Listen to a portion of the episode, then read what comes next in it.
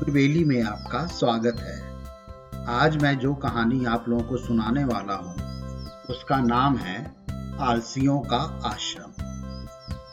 एक बार एक राज्य में बहुत सारे लोग आलसी हो गए। उन्होंने सारा काम धाम करना छोड़ दिया।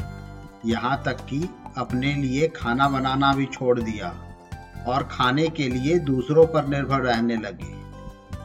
ज़्यादातर समय वे लेटे रहते या सोते रहते। खाने की समस्या को दूर करना ज़रूरी था, क्योंकि इन आलसियों को खिलाने में लोग आनाकानी करने लगे। एक दिन सभी आलसियों ने राजा से मांग की कि सभी आलसियों के लिए एक आश्रम बनवाना चाहिए और उनके खाने पीने की व्यवस्था करनी चाहिए। राजा नेक और दयालु होने के साथ साथ बुद्धिमान था। उसने कुछ सोचकर मंत्रियों को एक आश्रम बनाने का आदेश दिया। आश्रम के तैयार होने पर सभी आलसी वहाँ जाकर खाने और सोने लगे। एक दिन राजा अपने मंत्री और कुछ सिपाहियों के साथ वहाँ आया और उसने एक सिपाही से कहकर आश्रम में आग लगवा दी। आश्रम को जलता देख आलसियों में भगदड़ मच गई।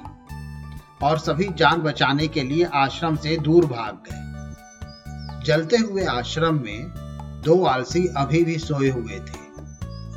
एक को पीठ पर गर्मी महसूस हुई तो उसने पास ही में लेटे दूसरे आलसी से कहा, मुझे पीठ पर गर्मी लग रही है। जरा देखो तो क्या माजरा है।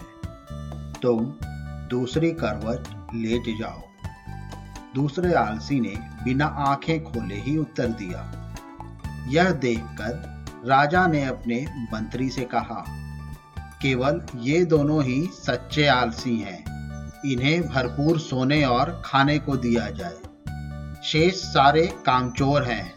इन्हें डंडा मार मार कर काम पे लगाया जाए। मुझे उम्मीद है आपको ये कहानी पसंद आई होगी। ऐसी ही और कहानी सुनने के लिए हमारे चैनल को लाइक और सब्सक्राइब करें।